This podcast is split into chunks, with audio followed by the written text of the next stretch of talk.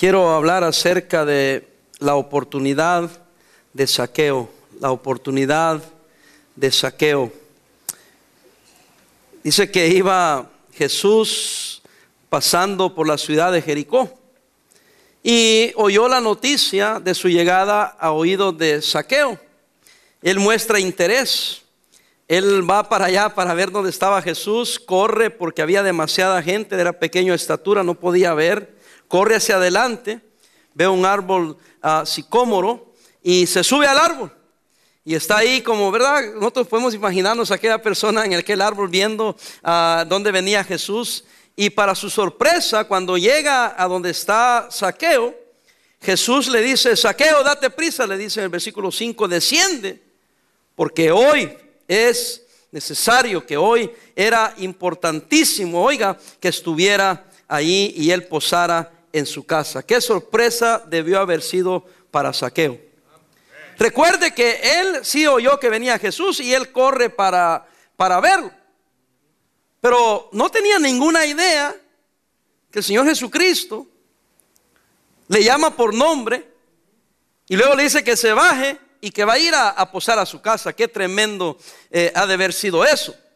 La gente, él le recibió con gozo, obviamente. No solamente quería ver a este hombre, pero me está llamando y quiere ir a mi casa. Yo hubiera dicho, vámonos, qué bendición. De, toda esta gente que anda con él o anda viéndolo a él, él quiere venir a mi casa. Entonces él lo recibió con gozo. Pero siempre hay una mosca en, en la sopa, hermanos. ¿Cuál era la gente? ¿Qué hizo la gente? La gente empezó a murmurar. Versículo 7. Ah, este, eh, dijo, al ver esto, todos, ¿qué hacían, hermanos? Murmuraban diciendo que había, que había entrado a posar con un hombre pecador. Mire, hermano, así es la gente. La gente que no entiende lo que está haciendo Dios siempre va a murmurar. Siempre se va a quejar. Ah, ¿Alguien está aquí? Pareciera que estuviera, había venido a visitar nuestra iglesia, amén. y empezó a murmurar y dijo, que no se da cuenta eh, Jesucristo que este es un pecador? Ahora, ahora que sabemos nosotros que Jesús es Dios, yo le hago una pregunta a usted. ¿Sabía Cristo que él era un pecador? ¿Ah? No tenía que haberlo conocido previamente. Todo el pueblo lo conocía. Pero Jesucristo también lo conocía. Lo que pasa es que ellos se dejaron llevar por una percepción equivocada porque no entendían quién era Cristo. Por eso murmuraron y hasta dijeron que no se daba cuenta que estaba sentado con un pecador. Pero bueno, eso no importó, el plan de Dios siguió adelante. Saqueo hace una declaración, porque déjeme decirle, vale, esto no es el mensaje, pero me, llamó la atención eso, que dice que murmuraron. Sin embargo, lo oyó Saqueo. ¿Y, ¿Y cómo sabe usted que lo oyó? Por lo que dijo en el 8. Entonces Saqueo puesto en pie dijo al Señor, he aquí Señor, la mitad de mis bienes doy a los pobres. Y si en algo he defraudado a alguno, ¿qué dice? Se lo devuelvo cuadriplicado. Quiere decir que era como una respuesta directa a las murmuraciones de que él era un pecador. Le voy a decir por qué. Los publicanos eran judíos, pero eran personas que recaudaban impuestos a favor del imperio romano. El imperio romano era la nación opresora de la, de la nación de Israel. Y ponían a judíos a colectar impuestos. Y este hombre eh, los odiaban porque eran malvados y colectaban el impuesto, no importa cómo, pero colectaban los impuestos. Pues por supuesto, se hacían ricos porque les pagaban bien. Entonces, para un judío, un publicano era un traidor, era un pecador, era lo peor. Y hermanos, y saqueo era el jefe. Ya cualquier publicano era malo, pero este era el jefe, quiere decir que era malo de entre los malos que dijeron, pongamos de jefe este, porque este sí es bueno para sacar feria. ¿Alguien está aquí conmigo? Y entonces lo odiaban más. Y él que dijo, bueno, dice, esto están murmurando acerca de mí, que soy pecador, pues le voy a devolver, eh, voy a dar la mitad a los pobres, y si a alguien lo defraudé, voy a devolverles cuadruplicado. Y entonces Jesús dice al final, versículo 9, perdón, Jesús dijo, hoy ha venido la salvación a esta casa por cuanto él también es hijo de quién. Ahora quiero que vean otra cosa. Él dice eso, que va a repartir el dinero a los pobres, la mitad, y que va a devolver cuadriplicado por las murmuraciones. Pues Jesús también reacciona a la murmuración. ¿Cómo sabe eso usted, Pastor Parada? Porque él dice que también él es hijo de Abraham. O sea, no le estaba diciendo porque tú también eres hijo de Abraham. Le está diciendo a ellos que la salvación también es para él, porque él también es uno de ellos. Lo que estaba diciendo Cristo, ustedes dicen que él es pecador. Lo siento personas, lo siento a todos ustedes murmuradores, pero todos aquí somos pecadores. Y si la salvación llega a ustedes, también le llega a él. Así que dejen de murmurar. Me acuerdo como cuando le llevaron a aquella mujer adúltera que Cristo dijo, el que esté libre de pecado, lance la primera piedra. ¿Y qué pasó? Desde el más viejo al más joven, o el más joven al más viejo, no sé cuál. Pero se empezaron a ir. Se empezaron a ir. ¿Sabe por qué? Porque no había nadie que estuviera libre de pecado. Ahora, ese no es el mensaje. Pero hay mucho que aprender ahí, hermanos. ¿Cuántos de nosotros nos miramos como somos ah, eh, eh, santitos, somos más puros que los demás? Y sentimos que como somos tan santos tenemos autoridad para condenar a los demás. Ahora, nunca haga eso. Porque hay quien nos juzga y hay quien, sí nos puede condenar y esto es el Señor Jesucristo. Pero ni Él mismo nos condena. Y si ni Cristo nos condena, ¿quiénes somos nosotros para condenar al pecador? Ahora, si usted es pecador, no se alegre. Dígalo, pastor, porque así puedo seguir pecando y que nadie hable. Chismosos, criticones. Mire, arrepiéntase, no sea sinvergüenza. Yo siento que no debemos de, condenarlo, ni juzgarlo, ni criticarlo, quedarnos con la boca callada, pero usted no tiene licencia para pecar tampoco. Amén. Si no ve a Saqueo mismo, cuando se da cuenta de que él está mal y que Cristo lo está aceptando, está dispuesto a devolverle como una señal de arrepentimiento de que hay algo que Cristo ha enseñado, que ahora Él quiere devolver todo y que es cierto es un pecador y para demostrarles que está arrepentido, le voy a devolver el dinero y voy a dar a los pobres. Eran obras dignas de arrepentimiento. ¿Alguien está aquí, hermanos? Bueno, eso fue la introducción. Esa es la historia. Eso es lo que pasó. Pero ¿qué aprendemos de la lección?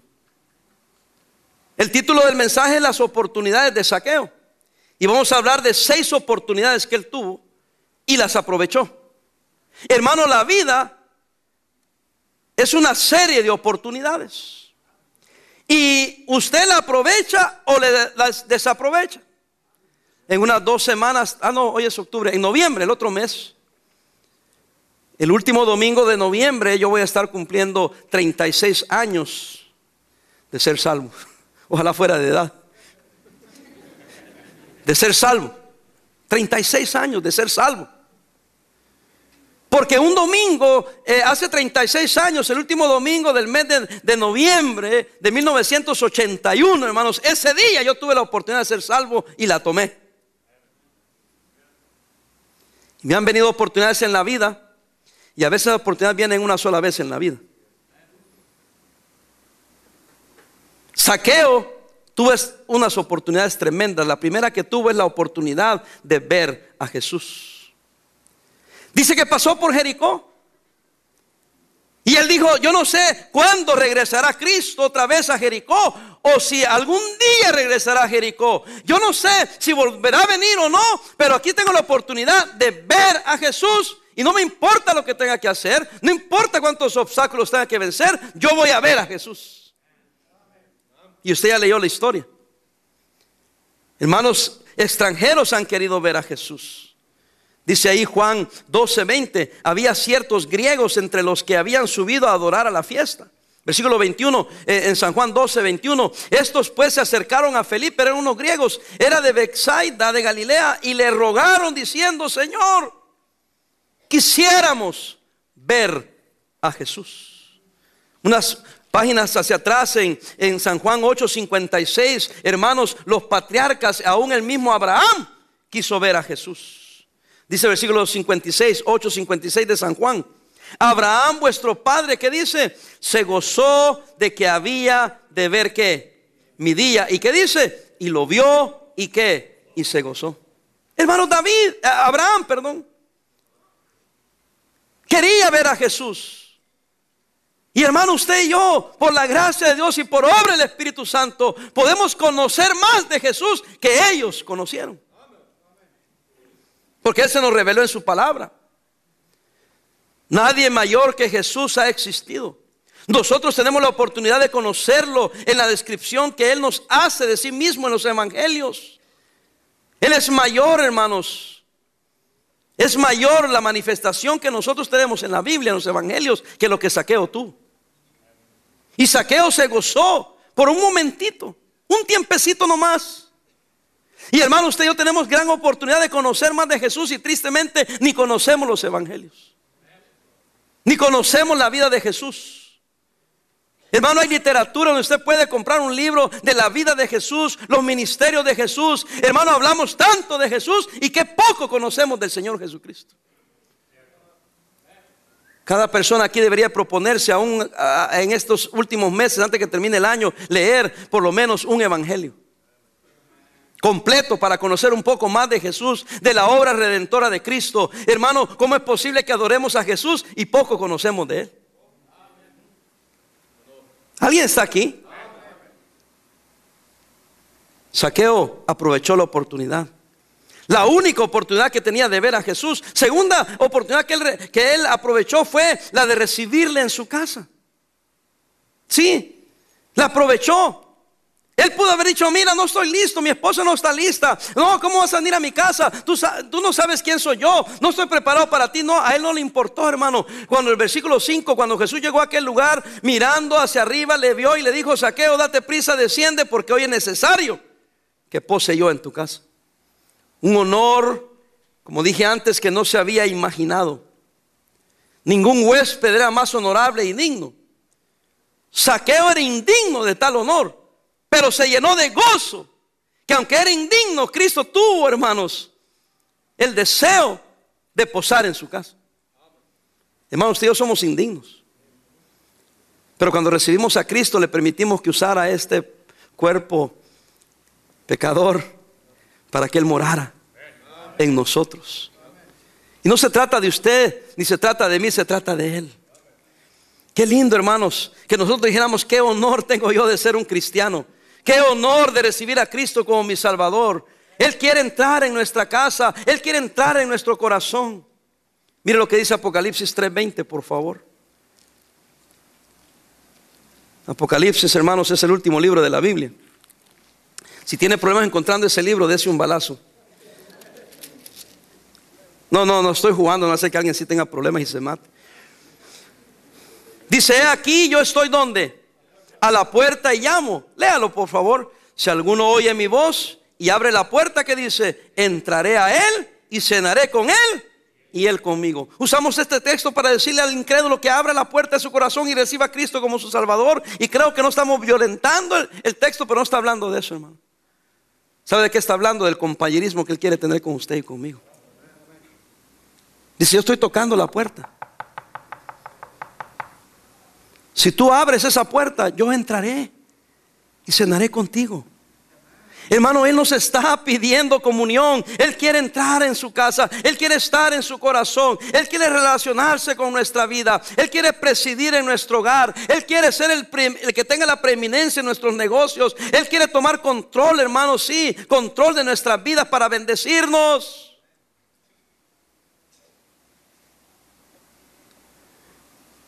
Pero yo le hago una pregunta. ¿Somos cuidadosos, hermanos, para reconocer ese gran privilegio que, tenemos nosotros? Para tener en nuestras vidas a un huésped tan distinguido. ¿Qué no cuando tenemos un huésped distinguido sacamos lo mejor? ¿Qué no damos lo mejor a aquella persona que nos honra con su visita? Y hermano, Cristo es nuestro Señor, nuestro Salvador. Él mora en nosotros. ¿Qué clase de huésped, no de huésped, qué clase de, huésped le hace usted a él? Es digno que lo tratemos de la mejor manera posible. ¿Mm? ¿Alguien está aquí? ¿Qué clase de anfitrión es usted? ¿Hace lo mejor por el Señor? ¿Prepara lo mejor de su vida para Él? Yo le dije, hay lecciones que aprender aquí. Saqueo no era digno, quizá usted piensa que usted no es digno, pero el Señor es digno que usted haga lo mejor para Él.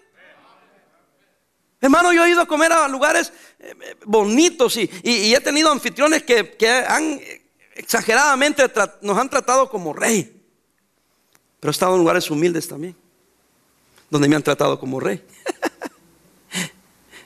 He estado en lugares de gente bien pobrecita, hermanos en Cristo, que nos invitan para hacer una comidita y hermanos lo hacen con todo su corazón, con todo su esmero. Y uno sabe que se han esmerado, uno sabe que han dado lo mejor. Y yo digo, wow, qué tremendo. Gracias, mi hermano. Gracias, hermana, por recibirlos. Gracias por ser tan bueno con nosotros. Porque no se trata, hermanos, que si yo soy digno, tengo cosas grandes, ricos y que tenemos todos lujos. No, hermano, el Señor quiere tu corazón con todo tu corazón, con lo poco que tienes, recíbelo como el huésped que Él es, un huésped digno, hermanos. Amén. No, no desaproveche la oportunidad de recibirle en su casa, de que Él rija en su casa, que sea preeminente en su casa. Número tres, el privilegio o la oportunidad de recibir su enseñanza. Versículo 6 dice, San Lucas 19, 6, si están todavía aquí, entonces Él descendió a prisa y ¿qué hizo? Le recibió como, hermanos no solo fue a comer el Señor Jesús. Jesús reveló a Saqueo un nuevo mundo. Despertó en él nuevos anhelos. Y hoy podemos gozar de igual privilegio, hermanos. Toda persona, y usted, yo creo que la mayoría aquí tienen un Nuevo Testamento, tienen una Biblia en su mano. Y toda persona que lo lee pidiendo la iluminación del Espíritu Santo, créame que está recibiendo la enseñanza de Cristo. Hermano, eh, yo sé que los pastores tenemos responsabilidad de enseñar y predicar la palabra del Señor. Yo entiendo eso. Pero usted tiene la palabra de Dios. ¿Qué privilegio tenemos nosotros? Eh, hermano, ¿cuántos en su casa tienen más de, cinco Biblias? ni las quieren ni levantar porque quizás piensen que les voy a poner una trampa. Hermano, hay lugares que no tienen ni una. Yo tengo un montón de Biblias. Uso la misma todo el tiempo. Pero tengo así, mire hermano, un montón de Biblias. Dice, pastor, ¿por qué no la regala? Porque soy tacaño. No, no la regalo porque me la dan y a veces yo digo, bueno, yo sé que me la, que me la dio, me la dio con mucho cariño y, y no quiero nomás ir a regalarla. Pero parece que el Espíritu Santo me está diciendo, regálalas. A lo mejor hay gente que no tiene regársela a alguien. Pero usted y yo la tenemos. Y no la leemos. No la apreciamos. No la recibimos con gozo. Saqueo no tenía Biblia, hermanos. Solamente lo que Cristo en un poquito de tiempo en lo que comían le habló la palabra, le dijo algunas cosas, le enseñó algunas cosas, hermano. Y él le recibió con gozo. Wow. Man. Y usted y ahora tenemos todas las palabras de Cristo, toda su vida.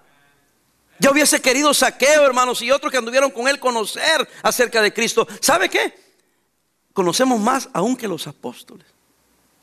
Sí. Porque ellos lo percibieron de cierta manera y así lo escribieron, pero el otro escribió así, el otro escribió así, el otro, y nosotros tenemos toda la colección de libros. Amén. Ojalá que esto cambie la perspectiva de cómo usted lee la palabra de Dios, hermano. Si no lee otro libro de la Biblia, lea los evangelios. ¿Para qué? Para tener ese gozo de conocer a Jesús. Hermano, una cosa que hacemos nosotros y, los que discipulamos y los que enseñamos a los recién convertidos es decirle, lean todo el libro del Evangelio de San Juan. Porque habla de la salvación. Y no hay cosa más linda para el cristiano que leer una y otra vez acerca de esta tremenda salvación. ¿Cuántos se gozan de su salvación?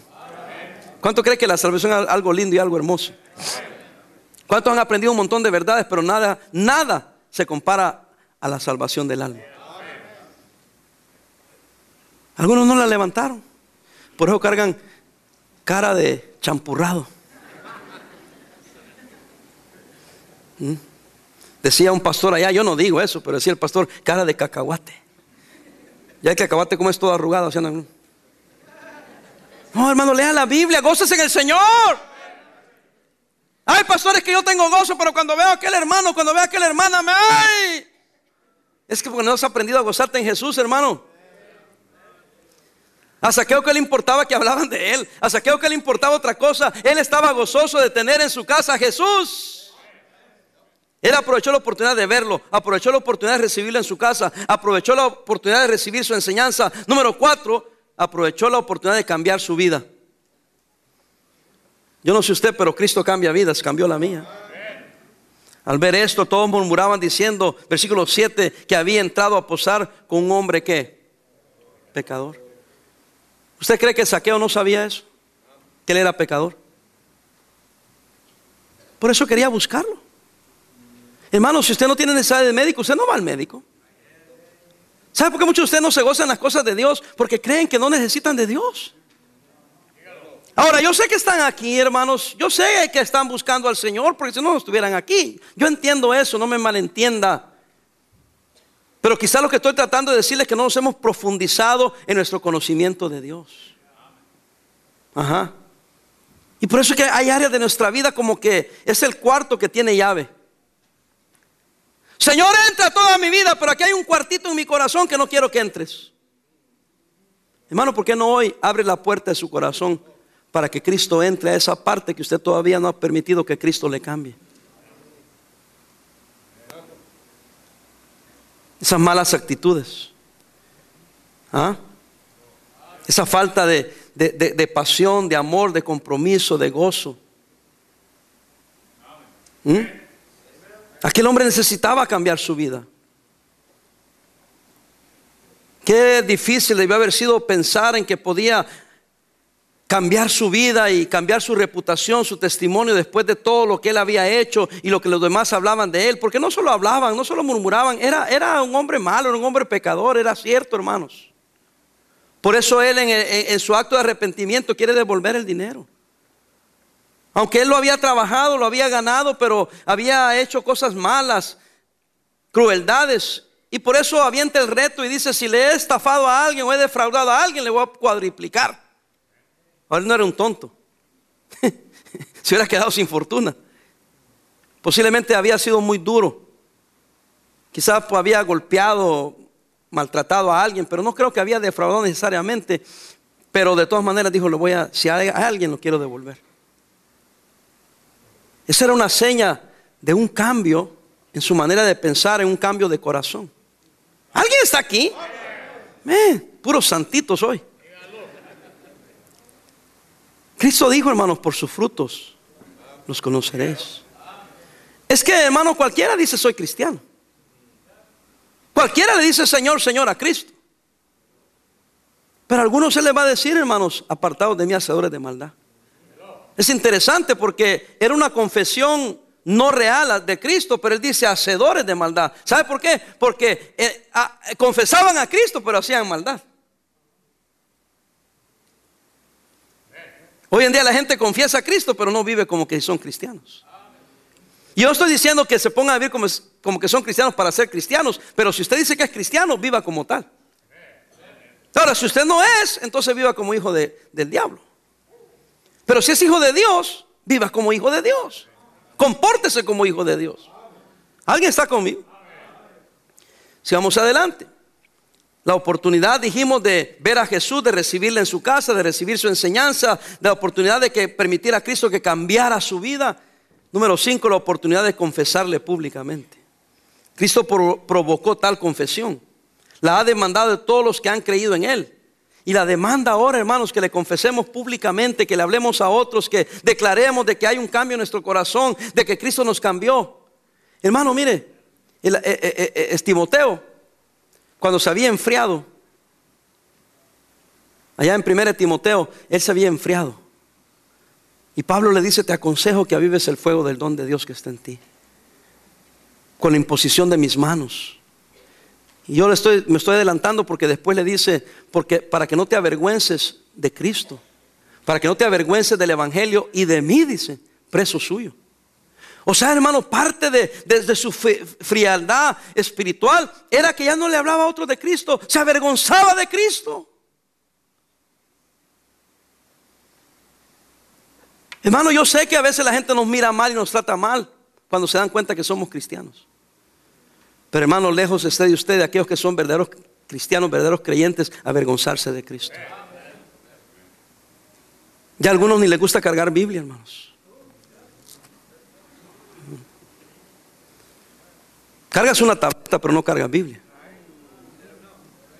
Y no estoy predicando de que, de que yo sé que algunos usan tableta y cargan ahí su Biblia. Es que aquí está la Biblia, pastor, y están comentarios, están todo, entiendo eso. Pero tú cargas una tableta y nadie te da cuenta que eres cristiano, pero cargas una Biblia.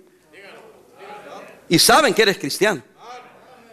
¿Mm? Te pones a leer la tableta ahí en el trabajo y todos piensan que estás leyendo una novela. O la biografía de Trump. ¿Por qué no te llevas el libro negro y te pones a leerlo? ¿Ah? Siéntate ahí en medio donde están lonchando los demás, abre tu Biblia y ponte a leer tu Biblia. Te garantizo que muchos no lo hacen porque les da vergüenza. Y la falta de amén me está diciendo, es cierto. Te reto, te desafío. Que la mañana y el lunes y el, martes y el miércoles y el jueves viene, lleves tu Biblia que la tienes toda empolvada. Te la lleves al trabajo y siéntate ahí y deja de andar leyendo la miserable y cochina tableta y ponte a leer la palabra de Dios en la manera escrita, como un testimonio de que eres un hijo de Dios. ¿Alguien está aquí? Nunca pensé que iba a llegar el día con que se me enojaran porque estoy diciendo eso. Me están viendo como que le dejaban mencionar a su mamá. Como que se, se las hubiera mentado a su mamá. Así me ven. I got my tablet. I got my smartphone. Do you have a Bible? ¿Tienes una Biblia? Llévala ahí, ponla ahí, ahí, ponla ahí en medio. Gloria a Dios que en aquel tiempo no teníamos tabletas ni smartphones y te, cargábamos la Biblia para todos lados. Y ahora la cargas en la mochila para que no te la vean. Yo como ni a mochila llegaba. Ahí iba en el autobús con mi Biblia en la mano. Y todo el mundo sabía, ahí viene un aleluya. Pero ¿sabes qué, hermano? Abría las puertas para que la gente te preguntara. Oye, ¿usted es cristiano? Sí. ¿Usted va a la iglesia? Sí, ¿a cuál va? Y se me abrían oportunidades de hablarle a la gente de Cristo. Solo por un sola tan sencilla el testimonio de la palabra de Dios. ¿Qué oportunidad tenemos nosotros? De confesar, de proclamar, de decirle a todo mundo que somos cristianos, somos hijos de Dios. Y para terminar, hermanos, la oportunidad de ser salvo. Que la gran mayoría aquí somos salvos, yo creo, pero véalo, es importante notar esto. Ve ahí San Lucas 19, versículo 9. Jesús le dijo, hoy ha venido la salvación a esta casa. Le dijo a aquellos. Por cuanto él es hijo de Abraham. ¿Por qué era importante ser hijo de Abraham? Primero, porque Abraham era un patriarca, fundador de la nación de Israel. Segundo, óigame, Abraham es el padre de muchas naciones. Tercero, es el padre de la fe. Y Cristo lo que está diciéndole a ellos es, Él es tan judío como ustedes, Él es tan israelita como ustedes, y Él es tan pecador como ustedes. Y la salvación que para ustedes también es para Él. A ellos le está diciendo eso. Pero a nosotros nos está diciendo que cuando Cristo está presente, ahí está la salvación. Yo tuve mi oportunidad de oír el Evangelio, de recibir el Evangelio y de aceptar al Señor Jesucristo. 36 años de ser cristiano. No me arrepiento. Cada día doy gracias a Dios de que soy cristiano. He tenido una linda vida, una hermosa vida. La verdad que me ha ido bien. ¿A usted cómo le ha ido? Pastor, bueno, yo no puedo decir que me ha ido, de la patada. ¿Es cristiano? Porque sin Cristo, hermano, ¿cómo nos hubiera ido? Yo le comentaba a usted que hace algunos, tiempos, hace algunos años alguien me preguntó, pastor, con todo lo que usted sabe hoy del cristianismo y todo lo que ha vivido, ¿volvería a aceptar a Cristo? Mil veces sí. Mil veces sí. Hermano, El gozo que, me dio haber creído en Cristo no lo puedo ni comparar ni imaginar a nada. Era un gozo inexplicable. Lo que pasa es que muchos de ustedes lo han perdido lamentablemente. Acuérdese de su primer amor. Cuando, cuando mi pastor predicaba y nos decía nombres y nos decía, yo decía amén. Cuando decía, y es Luis Parada, decía. Y pan, predicaba contra un pecado. Y yo decía, amén. Aquí estamos, díganos. Venga, usted salía contento. Men, el pastor se acordó de mí. Qué bendición. Hoy ni, ni, medio menciona uno, más o menos entre las ramas anda uno, dice, yo creo que estaba hablando de mí. Andan tan mal que cualquier insinuación de cualquier pecado está hablando de mí. Eso es otra tontería de los cristianos de hoy en día. Andan reclamando y hablando y todo eso y se están quemando. Se queman por gusto, no hay necesario. Nomás si te quedó, di amén. Si no te quedó, di amén y sonríe. Cristo te ama. Me acuerdo el día que yo dije, hay una hermana aquí sin vergüenza que ahí le cacheteó a su marido. Enfrente de la gente lo cacheteó. Eso, es un comportamiento cristiano. Y seguí yo predicando. El lunes me llama la hermana. Mire, pastor, usted ayer dijo esto. Y mire, otra vez mejor dígame a mí, pero no fue así como se lo dijeron. Sí me soné a mi marido, pero fue diferente. Y así como usted se está riendo, me empecé a reír yo. Oh, se enojó la hermana. ¿Y ya que está riendo? Le digo, hermana, me da risa. Le digo, ¿sabe por qué? Le digo, no me refería a usted. Esta fue una hermana americana. Sí, una hermana americana, hermano, fíjate nomás. Que le había sonado al marido de la iglesia americana. Se sonó al marido enfrente de otra gente. Y la hermana se quedó. Hermana, ¿le está allí? Ah, pero ya que me está contando que si se sonó a su marido, a ver, cuénteme cómo fue.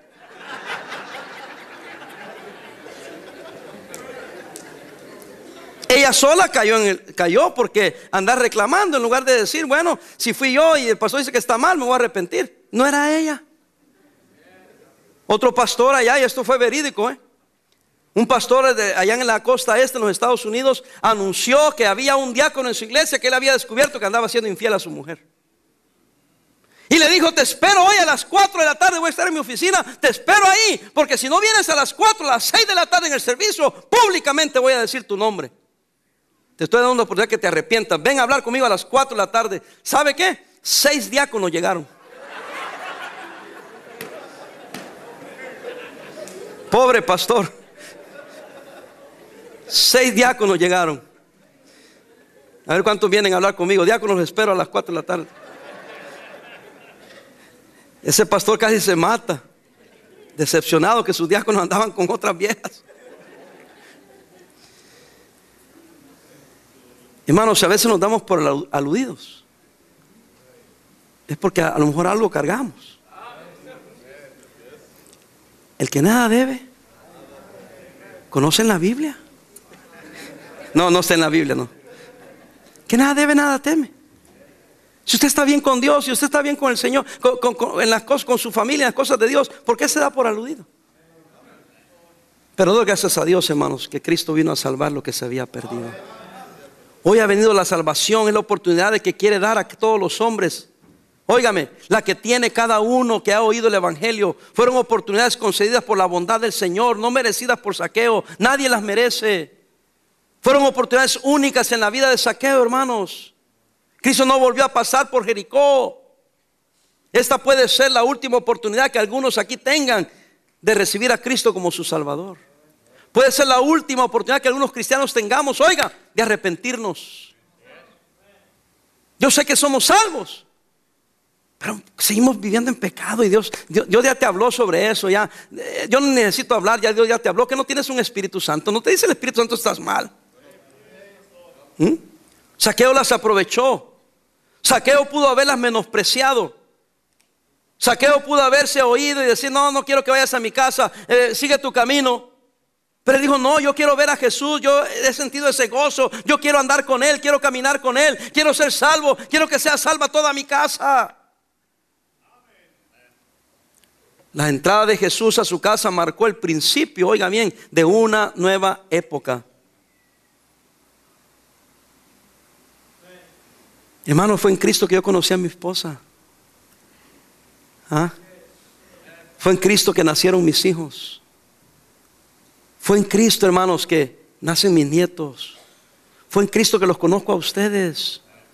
Es en Cristo, hermanos, que todo lo que he hecho ha sido dentro del Señor. Él, él, cambió mi vida. Y no que tenía una mala vida necesariamente, pero transformó y cambió mi vida. Óigame, para toda la eternidad. Es que a veces no vemos las ramificaciones que implica cuando vivimos para Dios. Saqueo las aprovechó. Con Cristo, hermanos, entró la luz. Con Cristo entró la paz. Con Cristo entró la felicidad. Con Cristo entró la, alegría. Con Cristo entró la vida. Recíbale. Y tendrá iguales bendiciones. Cristo vino a buscar y a salvar lo que se había perdido. Oiga lo que dijo. Porque el Hijo del Hombre no, no vino, a, vino a buscar, perdón, y a salvar lo que se había perdido. Véame aquí, ya termino. No vino a salvar para que no se perdieran. Vino a buscar lo que ya se había perdido. Véame aquí, usted y yo ya estábamos perdidos. Porque sin Cristo estás perdido. Pero Él vino a buscarte. Y por la gracia de Dios, la mayoría aquí, abrimos nuestro corazón y le recibimos. Pero hay quienes todavía no lo han hecho. Yo le digo, recíbelo. Mire, no tenga miedo. Ay, pero ¿qué si no puedo cumplir? Dicen algunos. Perfecto. Porque usted piensa, si recibo a Cristo, tengo que cumplir. Y soy una persona que le gusta hacer lo correcto y si no cumplo, mejor no acepto. Pero aquí no se trata de lo que usted pueda cumplir. Primero recibe a Cristo con gozo y deja que Él cambie tu vida. Porque lo que usted y yo no podemos hacer, Él lo puede hacer. Hermano, mi trabajo aquí en la, en la iglesia como pastor es predicarles la palabra de Dios. Pero yo estoy consciente que no los puedo cambiar que lo único que los puede cambiar es Cristo. Y el punto que ustedes estén dispuestos a someterse a la autoridad de Cristo y dejar que Él los guíe, Él los va a cambiar. Quiere decir que según ustedes no han cambiado, es porque ustedes no han permitido a Cristo cambiarlos. Entonces no le eche la culpa a los hermanos ni al pastor, porque ese es asunto entre usted y Dios. Es algo personal. Ah, que ellos murmuraban. Pero Saqueo dijo, a mí me importa lo que murmuran. Oh, aquellos murmuraban, pero Jesús dijo, a mí no importa lo que murmuran, yo vine a buscarlo a él. Yo quiero tratar con él. Y Saqueo dijo, también yo quiero tratar con él. Y por eso tenía ese gozo. Que aunque lo estaban criticando y murmurando, no le hicieron perder el gozo. Porque su gozo no venía de que lo criticaran o no. Su gozo venía de que tenía el privilegio de tener en su casa al Rey de Reyes y Señor de Señores. Por eso dije este mensaje para nosotros los creyentes también. Porque el, reconocer estas verdades va a transformar su vida. Ya no va a ver las cosas como una obligación, sino que privilegio. Y aquellos que no son cristianos, que tienen miedo porque piensan que hay que hacer esto, esto y esto para ser cristiano, no, solamente cree y será salvo. Abre tu corazón, recibe, le acepta el amor y el perdón de Dios. Hoy puedes irte de aquí con Cristo en el corazón. Quizás nunca sea bautista, pero puedes ser salvo. Quizás nunca te unas a la iglesia, lo que estoy diciendo, pero puedes irte de aquí con Cristo en tu corazón. Y un día nos vemos allá en el cielo. Pero la diferencia la va a ser, ¿qué vas a hacer con Cristo? Saqueo aprovechó la oportunidad. Aprovecha tu oportunidad. Puede ser hoy la última ocasión. Aprovechala. Llévate a Cristo aquí. Cree en el Señor Jesucristo y serás salvo. Oremos, hermanos.